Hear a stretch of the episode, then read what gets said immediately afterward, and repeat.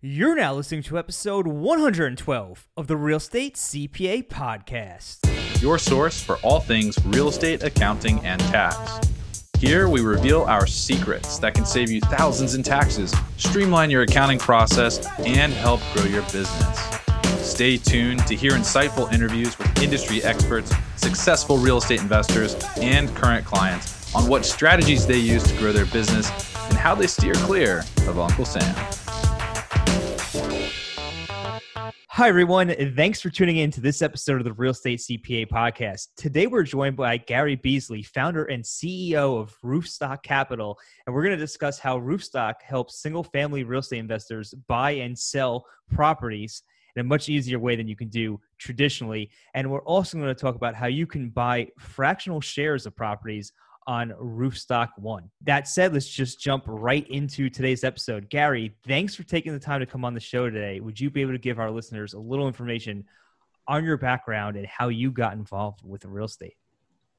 Absolutely. First, guys, thanks for having me on. Um, so, I've spent the majority of my career in real estate in some capacity. Uh, uh, a large part at the intersection of real estate and tech. As you know, from uh, Roofstock, it's it's a, a, tech marketplace that happens to be in real estate. I've also done traditional um, hotels, kind of hotel acquisition and operations.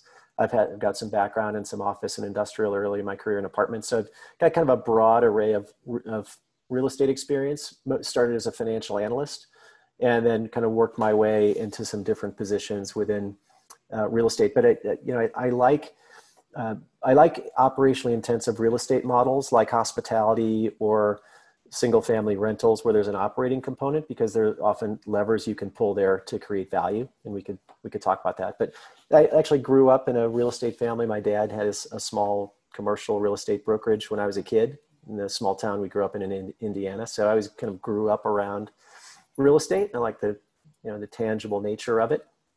And and there are always, I think, opportunities to innovate in and around the space if you're willing to sort of look at what trends are happening and what kind of technologies are available and, and apply them thoughtfully. 100%. You know, there's a lot of things changing with technology these days as it pertains to real estate. And I know that you're, you know, being founder and CEO of Roofstock and, and what Roofstock is, it's, it's a, an investment marketplace specifically for, you know, single family uh, real estate investors would you just be able to dive a little bit more into what the Roofstock platform is? Sure. So we should take you out on the road with us. You described it perfectly. Um, it, so think about it in a very, very simple sense.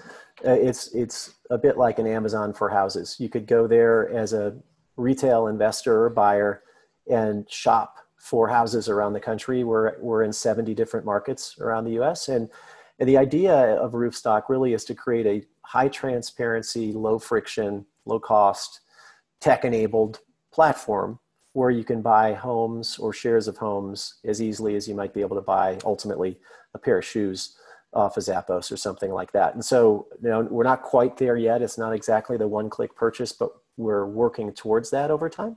And that's the, the whole idea of Roofstock creating liquidity, right, in houses, much like a stock. So you can go to our site, put in your criteria, find homes and actually do your underwriting on the site. We have a, some starting assumptions on things like the existing rents that are being paid. We certify the home itself, local property managers, as well as the tenant's payment history. So you could look at everything from the physical uh, characteristics of the home, the characteristics of the neighborhood, the income potential, et cetera. We have a, a, a lot of tools there to help you do that.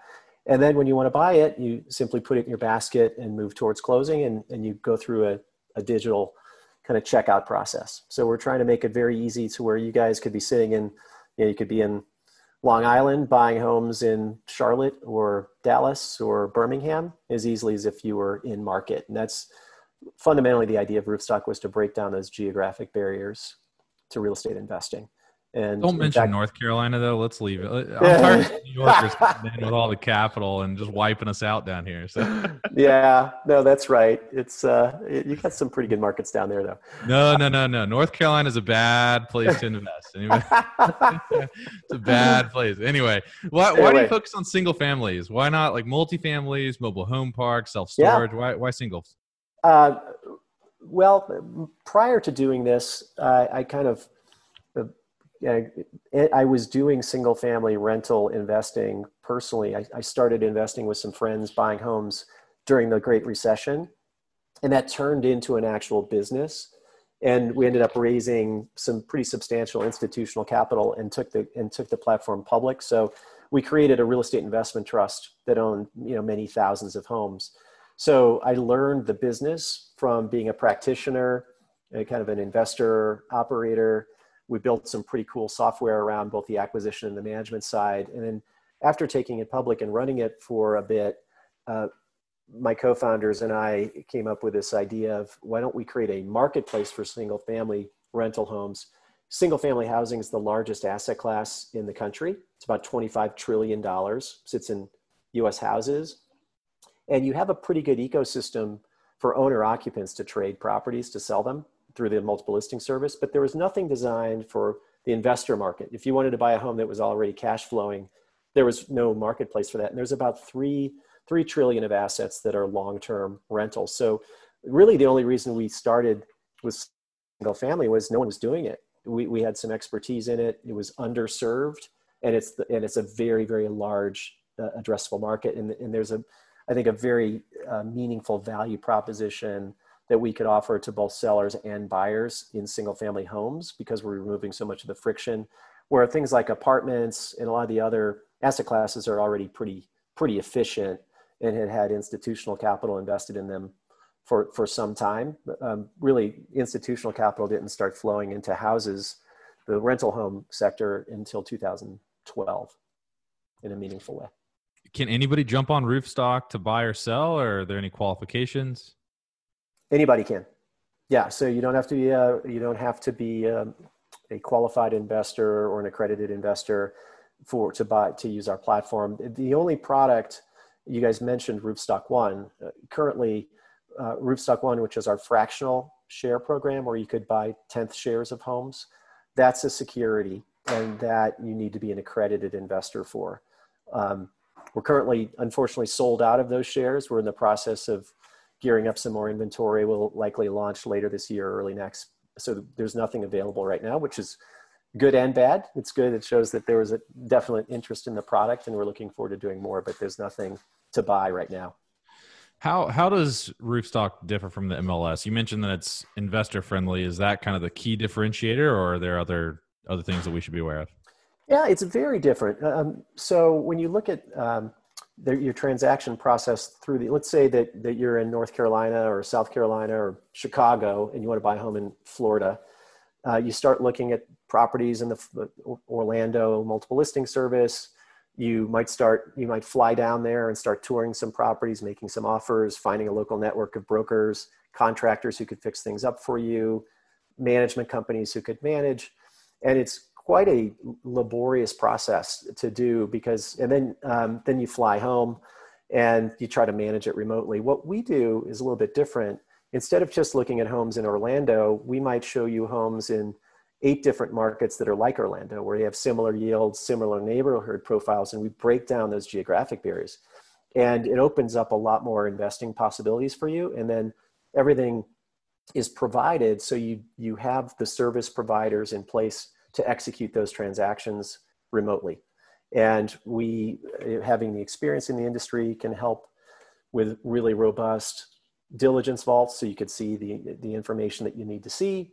And you could do it without having to hop on a plane, which is particularly helpful these days as there's not a lot of travel going on. So we've had an awful lot of interest in folks wanting to continue to deploy capital outside of their own drive zone. As you guys probably know, 70 plus percent of rental homes are owned within an hour drive of where the owner lives.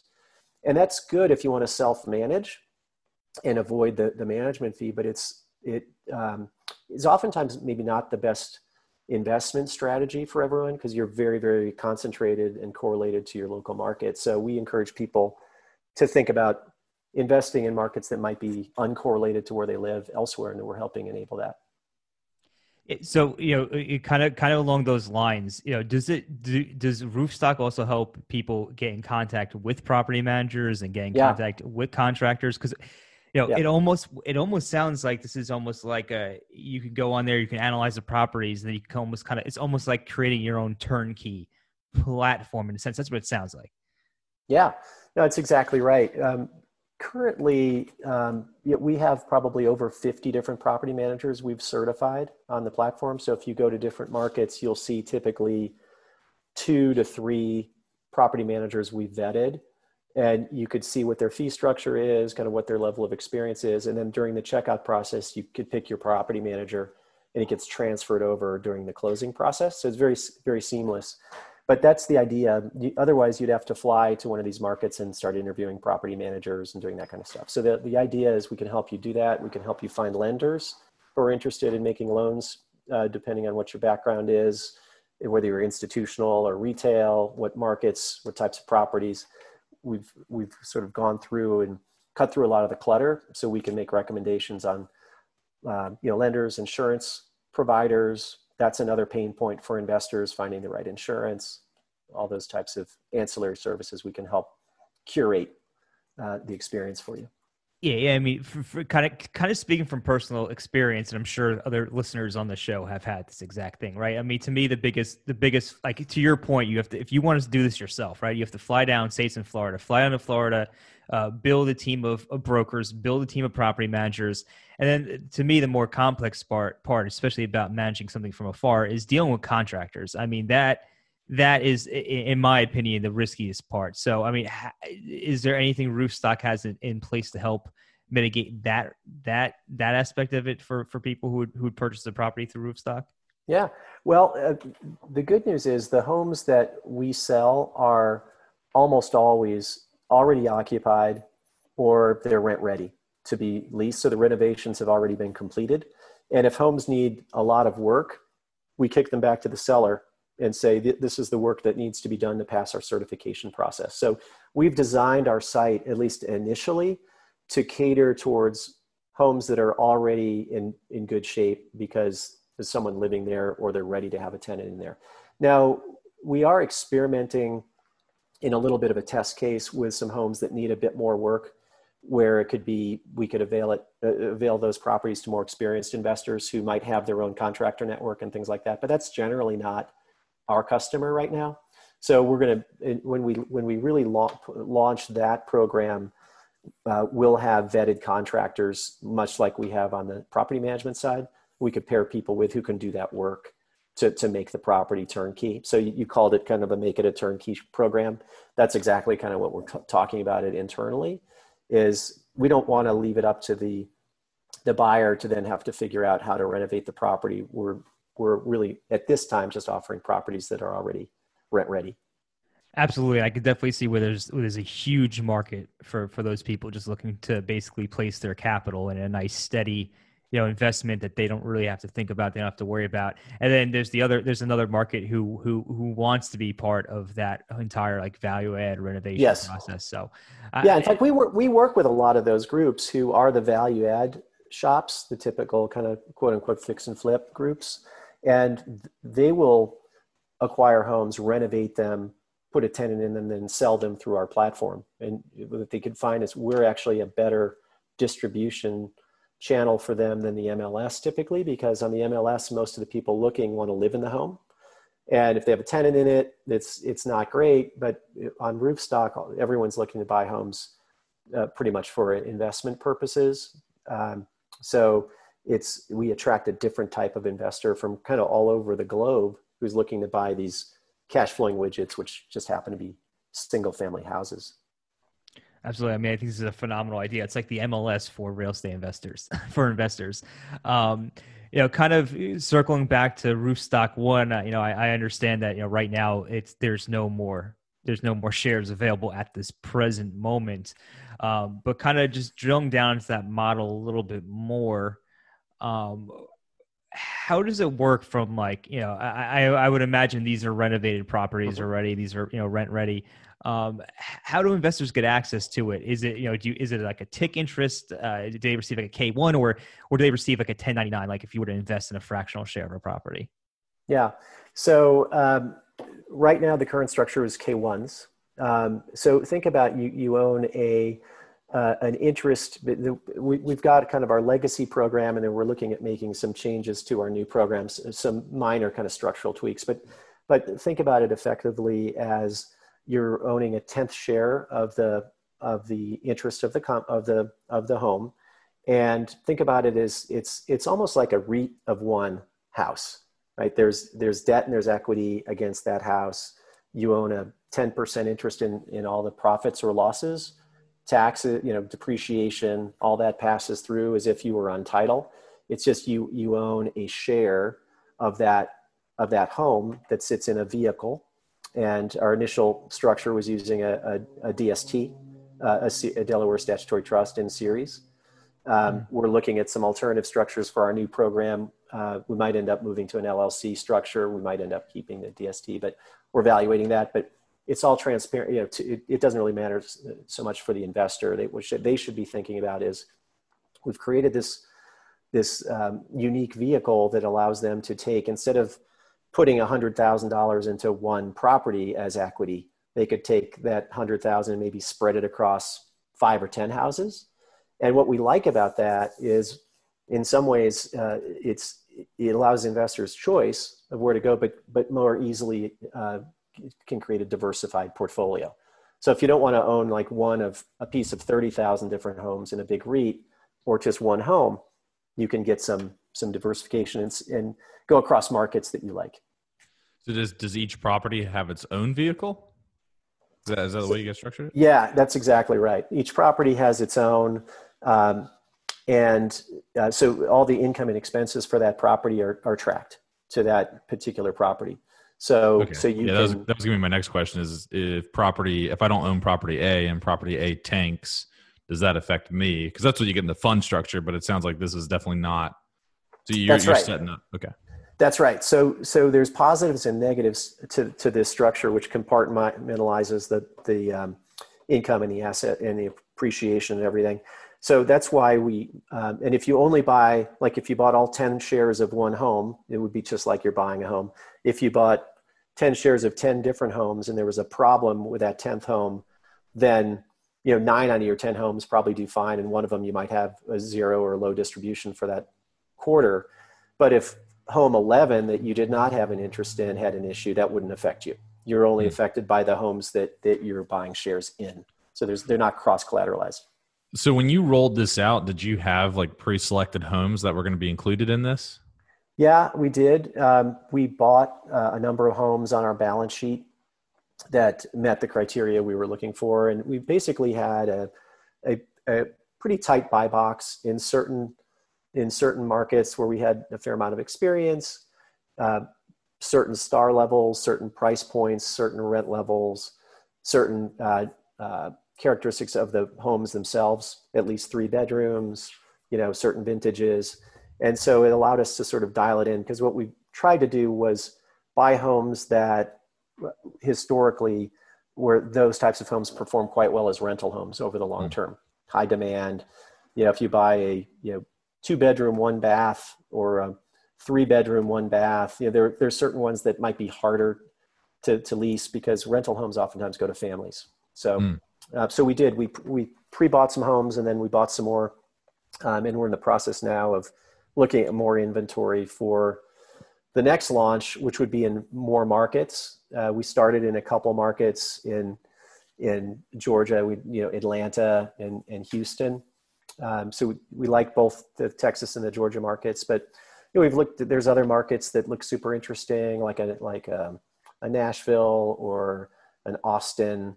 Um, we've, we've got a whole running list of of markets that people have indicated they'd like exposure to, and over time, the, the goal is to to offer Roofstock One shares in lots of different markets. So you could pick your pick your strategy. Some people want maybe a Midwestern high yielding portfolio, and you could buy shares of homes in, you know, like an Indianapolis or you know, some places that have nice yield. Or some people may say, hey, I want just growth. I want to go to some of these higher price cities like a Denver that have a lower yield, but I think will grow disproportionately. So the you know the, the idea is really to disaggregate this so people can really have choice and not have to buy an entire property in all these different cities to still get that that diversified exposure So when you rolled this out, when you greenlighted the, uh, you, see, you buy all the, these assets, you send them out to the investor group, and now it's green light. You know, first come first serve. I'm assuming, maybe, maybe not. But assuming that it was first come first serve, did you find that there were certain properties that went real quick, and there were others that took a while to get picked up? Uh, yeah, you know, it's it's it's interesting, and we've analyzed it, and I don't know if there's any rhyme or reason to it. I think um, one, it was pretty small sample size. We only fractionalized about 70 houses, so we'll okay. call it 700 shares that we had to sell, and we did it in phases, and uh, we didn't really do a lot of marketing. So it was a function of kind of who found it and and all that. It did seem like some of the newer homes sold faster because uh, there's there's really nice curb appeal on some of these build build to rent type homes, um, and so even though it's a financial investment, I think curb appeal uh, has some influence. Uh, so, but also some of the less expensive, higher yielding properties that didn't necessarily have the optical curb appeal, but had great financials. Right? It's uh, you know you're getting another 100 or 150 basis points a year of, of potential yield and it's in a high demand rental area. some people really gravitated towards that. And then I know some people buying shares of kind of doing a little bit of a barbell strategy, buying some like nicer, lower yielding stuff and then some more yieldy stuff, which I think is interesting. Um, so, but, but, you know, stuff sold surprisingly fast anyway. Um, so I, I, don't know that we've learned enough about uh, the consumer preference of, of what types of homes to put up there. My sense is that we're, we're selling homes of all of those characteristics across our site. I think there's investors who like all of those um, different bands. It's just a question of, you know, what ones do we, we want to offer up and, uh, and kind of in, in what markets, and then let the investors choose what kind of exposure they're looking for. You know, this, this, I got I got to admit I I think this model is is is an excellent model and and, and because it's it's becoming more from my from my perspective from my experiences we're seeing a lot of you know a lot of uh, ability to be able to invest small amounts of small dollar amounts in in other types of properties like commercial properties multifamily properties but there really isn't any big opportunities to to invest in the in the in the single family market. And and and I'll say that you know, from personal experience, again, I'm, I'm invested in a private equity fund, and there's been a few asset classes, specifically uh, self storage, that haven't fared so well or as well as we'd hope uh, amongst the COVID 19 crisis. And mm-hmm. we're actually, you know, is actually looking at now single family as a way to to uh to, you know stabilize that portfolio during this COVID 19 crisis. So I just overall I, am I I think this is it, it's it's really interesting for sure. It's a really interesting. It's uh, it's, market. it's funny when um, we first got started doing the single family rental investing back in about 2010 2011. Uh, we one of the one of the groups that that uh, also was looking at it and, and actually created quite a large platform was Wayne Hughes, who started uh, Public Storage. It's the biggest, you know, huge self storage play, and he got attracted to it because um, he, he, jokingly sort of described it as you know storage for people right? It, it's a utility you know it, you, people need a place to live and uh, providing that kind of safe uh, housing there's there's almost limitless demand for it. And i think we're still in the early stages of of seeing single family homes as being viewed as kind of a viable real estate asset class for investors. We're just about 10 years into it being validated by institutional investors, but I think you're going to see that continue to grow. And you've seen it actually perform quite well relative to the other asset classes during COVID. Uh, you've had very good payment uh, of rent, very low turnover, uh, people not wanting to move, really valuing a safe place to live, as I mentioned. So, uh, I, I, so I think a lot of people are are looking at that. One of the challenges is there's very little supply right now of just homes for sale in, in most markets around the country. Yeah, you know, uh, I'm we're that that's definitely true because I have a lot of friends right now who are you know at the home buying age and they're trying to buy homes and they're like, oh Tom, you know, I know you're the you're you're, you're our real estate friend. Like, you know, what what's what's the market looking like? I'm like, well, guys, you know, interest rates are super low right now. People aren't really selling their homes. Uh, I'm like, you know, it, it's it's it's not surprising to see a very sh- small supply and just increasing prices, just giving everything. So, um, kind of kind of switching gears a little bit. We this is the real estate CPA podcast, and we definitely got to talk about taxes a little bit. Um, you know, you've been involved in a number of different types of investments in the past. Has there been any tax strategies that you used personally um, that helped you minimize taxes as it relates to real estate? Well, the the nice thing about real estate, as you guys know, is it, it's just a very tax efficient uh, way to to invest. I mean, I've done you know 1031s in the past. That's a that's a we're actually doing a fair amount of that now through Roofstock, where you've got investors who might be selling an apartment building and then rolling those proceeds into a portfolio. We could build them of single family homes. I know you guys have, have talked about 1031s in the past, which is that's a it's an amazing tool. Um, and just by virtue of owning these these rental homes, you do get the benefits of being able to deduct operating expenses and depreciation so you shelter a lot of your a lot of your income in, in owning these homes versus and so when you get your dividend uh, or your distribution uh, it's it's much more tax efficient than if you're getting a fully you know kind of an ordinary income sort of distribution from a corporate dividend or something like that. So um, yeah i think it's it's there's a lot of you know you guys are the, the I'm sure the experts in structuring creative offshore vehicles and all sorts of things like that that that uh, your clients can avail themselves to. But the, the good news is generally it's just a pretty tax efficient way to invest. Kind of going back to your background real quick, what did you start off in? Like what field? Were you always in real estate? Because I, I really like how you were investing in real estate, single families then you go and you build this big company on top of that. Now you're talking about the tax benefits. I'm sure you've built just incredible amount of wealth over that time period. But like, wh- when did you? What did you? What was step one? Yeah, so um, right out of um, undergrad, before business school, I was a financial analyst with a company called LaSalle Partners, corporate real estate services. It's now part of Jones Lang LaSalle, and it was incredible training. So I learned kind of the the nuts and bolts of of financial analysis, understood how to build pro formas, uh, understood kind of how taxes worked with real estate, you know, all that fundamental grounding. Then I went to business school and learned a lot about, you know, broadened my thinking around how to build companies, corporate strategy, you know, more corporate finance, marketing, things like that.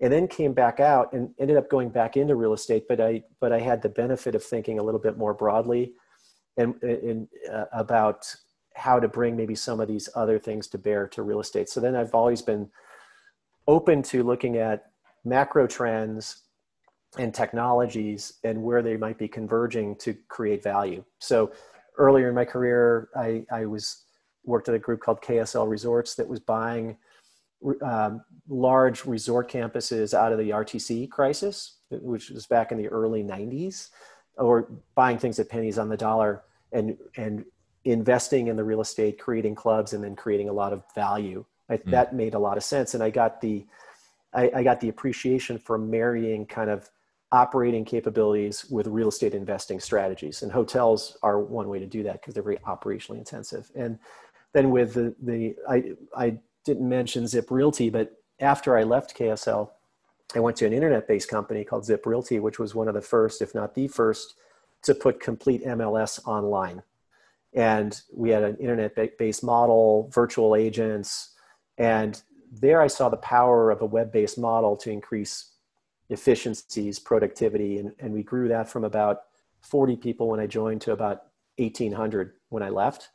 And we took it public and i was the cfo of that business. So what i took was a lot of my, my kind of finance and strategy grounding and parlayed that into a cfo role at more of a, an internet company so then I learned the tech side uh, by leveraging my finance and then got public company experience. And so what I've tried to do is build on in each of the things that I've done, everything that I have done, and tried to also learn more things and, and more disciplines and and then got really interested in leading things after Zip Realty because when I left, they made me president as well. And since that time, I've always, I've, I've then in each of my roles have had uh, kind of P&L responsibility there as president or C- CEO of companies. And so, and that's what I find, I, and I really enjoy that. And so I think about what I do now is I like to create things. I like to build organizations that oftentimes have a heavy real estate co- component to them.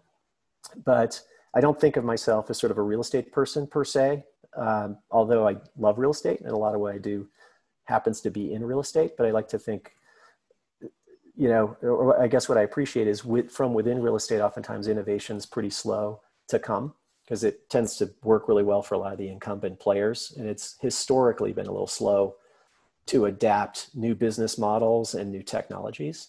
Um, I think that's changing a lot in the last three years, I would say. You look at the amount of money that's gone into prop tech, which is kind of you know, real estate fintech, prop tech.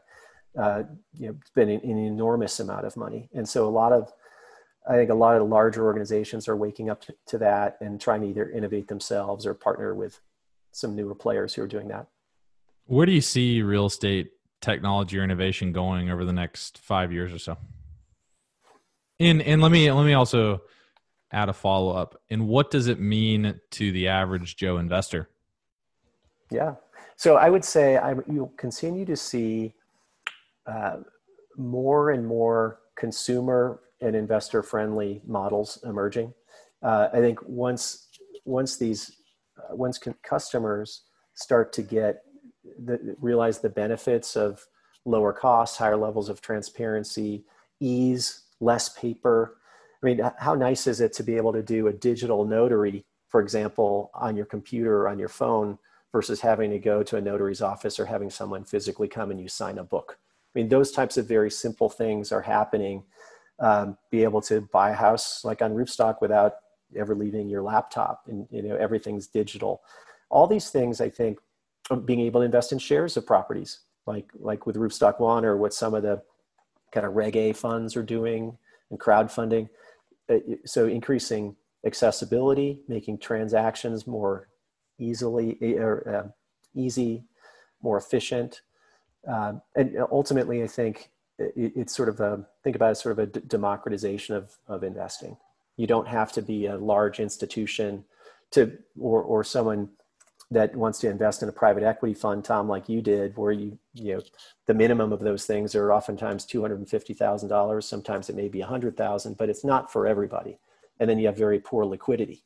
So how do you bring those minimums down, make it more accessible for people? So I think you think about real estate 1.0 to me was sort of about information. Think about the early days of Zillow and Trulia, CoStar, you know, all about information. I think real estate 2.0 is more about, uh, if that's about content, 2.0 is more about commerce. So it's it's actually doing transactions on platforms in a very efficient way, and I think you're going to see more and more of that happening over the next, you know, three to five years. Yeah, and that that's an you know that that's excellent for the consumer, for the retail investor to be able to get access to all of the stuff. You know, whereas before it was it, it, real estate was almost like a business unless you were going to invest in like in a fund or something. Um, a quick question on that, maybe taking the opposite view of that. You know, there is a lot of institutional players getting more and more involved with real estate, specifically single family. Uh, to, to, to your point before, do you see that trend, you know, continuing to the point where the individual investor kind of gets cornered out of real estate uh, because of you know too much institutional capital is is is entering the market? It's I hear this question all the time. Um, the short answer is uh, I don't. Um, I don't see it as being a problem, at least not in the foreseeable future. That what I think most people don't realize is the institutional players, even after a decade of investing at a very rapid clip, one might argue, own about 2% of the single family home market of the of the single family rental market not even of the single family home market so if you say there's 16 million rental homes the largest institutional players own call it 300,000 so it's a really really small piece um, and oftentimes the the homes that they're buying are homes that need work where a, a, lot of people who are looking to buy their first homes are not going to buy that home that needs fifteen or twenty thousand dollars worth of work because you can't. It's harder to finance. You need a lot more equity, and so they're kind of different buyers oftentimes. Now, there that's not to say there isn't competition, and you have institutional buyers who are cash buyers, and so sellers will find them, you know, oftentimes good counterparties. Um, but it's such a big market, and there are so many markets where the institutional buyers are not active. Then you know I, I don't see it nationally being a problem. Although there'll be you know there'll certainly be examples of places where there's multiple institutional investors buying, and it's it, it can create some issues. So, so it kind of sounds like it's just more fragmented. It's it's a lot it's harder. An extreme, it's an extremely fragmented industry. When you think about the ownership of those 16 million rental homes, I think something like 85% own either one or two homes. So it's that long, long tail of there because there's there's 10 million different investors of, who own those 16 million rental homes. So it is pretty fragmented uh, today. And I think it will be hard pressed to see institutional investment getting over you know 10% of that market anytime in the foreseeable future. And that would still mean 90% is owned by mom and pops, and they're at 2, 2% today. That's good to hear. That's always my fear that that that that everybody gets cornered out, and pretty much the institutional, I mean the the individual investor, it just ha- is you know it, it's just subject to all the you know the products of the financial marketplace. But well, yeah, you, you live in New York, so no wonder you think that. I mean, we're all we're all nice yeah. down here, man. We yeah, in, in, New York, I just think about Wall Street and how Wall Street plays, and and you know the the real the real draw to real estate to me, frankly, has been the ability that it's, it's not part of Wall Street, and yeah. and, and my fear is it just becoming part of Wall Street, pretty much. You know, I, I thought I thought that too, but I, I also think that uh, here's a silly example, right? My wife and I walk our neighborhood every single day, and we pre- we pass probably 50 to 70 houses during our walk, and we're doing long walks, okay, like mile, two miles. So we're passing a lot of properties, and we we know which properties like we're keeping an eye on, and then we're sitting here going, should we just like send them a letter and just say, hey, we live in the neighborhood and we'd love to make an offer on the property? The institutional guys aren't necessarily seeing that. Or they might find that same property but only after they spend thousands of dollars advertising. So then the question becomes how many thousands of dollars can they spend to actually get a good return on their money and in what markets they want to go to? When i started thinking about that i thought about kind of what gary's talking about. There's just so many properties out there that that problem is just like so big and tough to think about. Or i was like yeah it's you know i'm not that worried I think there's always uh, room for local expertise. And what the big players try to do is recreate that to the extent possible through algorithms and all that kind of stuff. And you could get close, but I guarantee you're not going to be as good as you and your wife who know every inch of, of those blocks and know, um, you know, all, all, the subtleties around that. There's all that, that's why I think there's always room for those local experts, the right real estate agents, I think can can always add value for people. You know, so you know it's a big enough market. I think it could accommodate a lot of different players.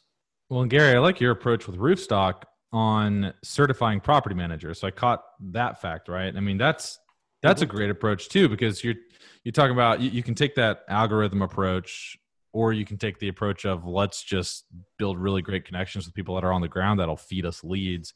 I'm not saying that's what you're doing with your property management group, but that's what I think about in terms of vertical integration. It's well, okay, so we offer this marketplace, and how do we feed the marketplace? Well, we can go certify these other people that could have leads that flow totally. into the marketplace. No, too, that's so. exactly right. That's that's the thinking, right? We're trying to create network effects, and so the idea is to attract the the best property management groups to our platform we'll give them clients, people who are transacting, and the better they are, the more clients they're going to get, the happier they're going to be.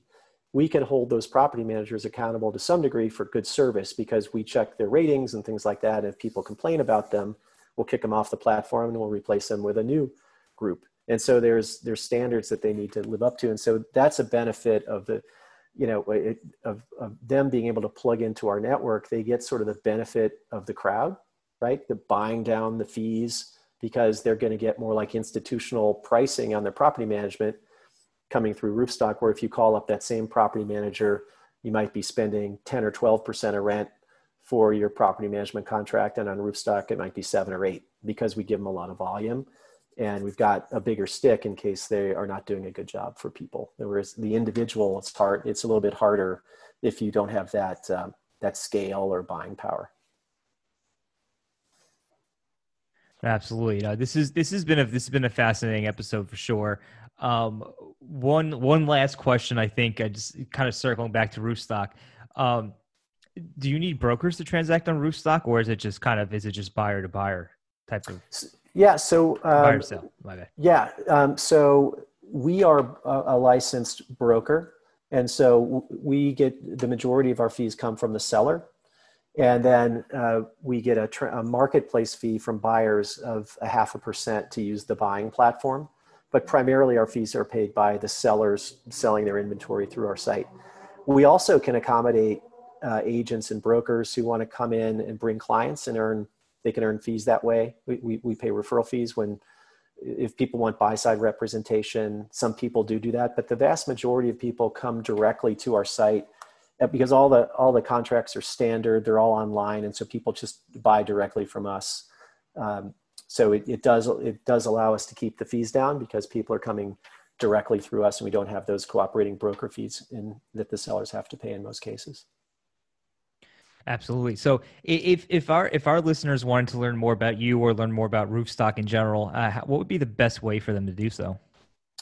I would say going to our website's probably the, the best way. It's just roofstock, excuse me, roofstock.com, just how it sounds. Uh, we have, uh, you can follow our blog, follow us on LinkedIn, uh, you know, any of the social media channels. Um, and we do have a fair amount of, of uh, information on our site for people looking to learn. We even have a, a Roofstock Academy. Uh, you could get some free information there. We also have a paid subscription there. I think it's $1,250. Um, and you get a bunch of credits toward properties you purchase.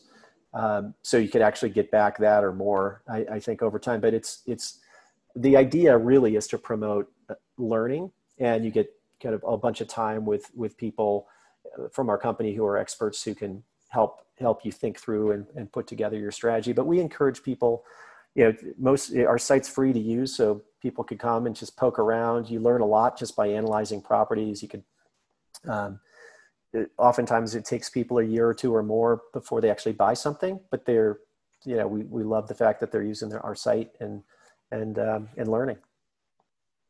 Absolutely. So, you know, thanks again for coming on today, sharing, uh, sharing, uh, some information about Roofstock with our audience. I'm sure there's people out there who would who are going to be checking it out, um, and uh, look forward to releasing this. Thanks.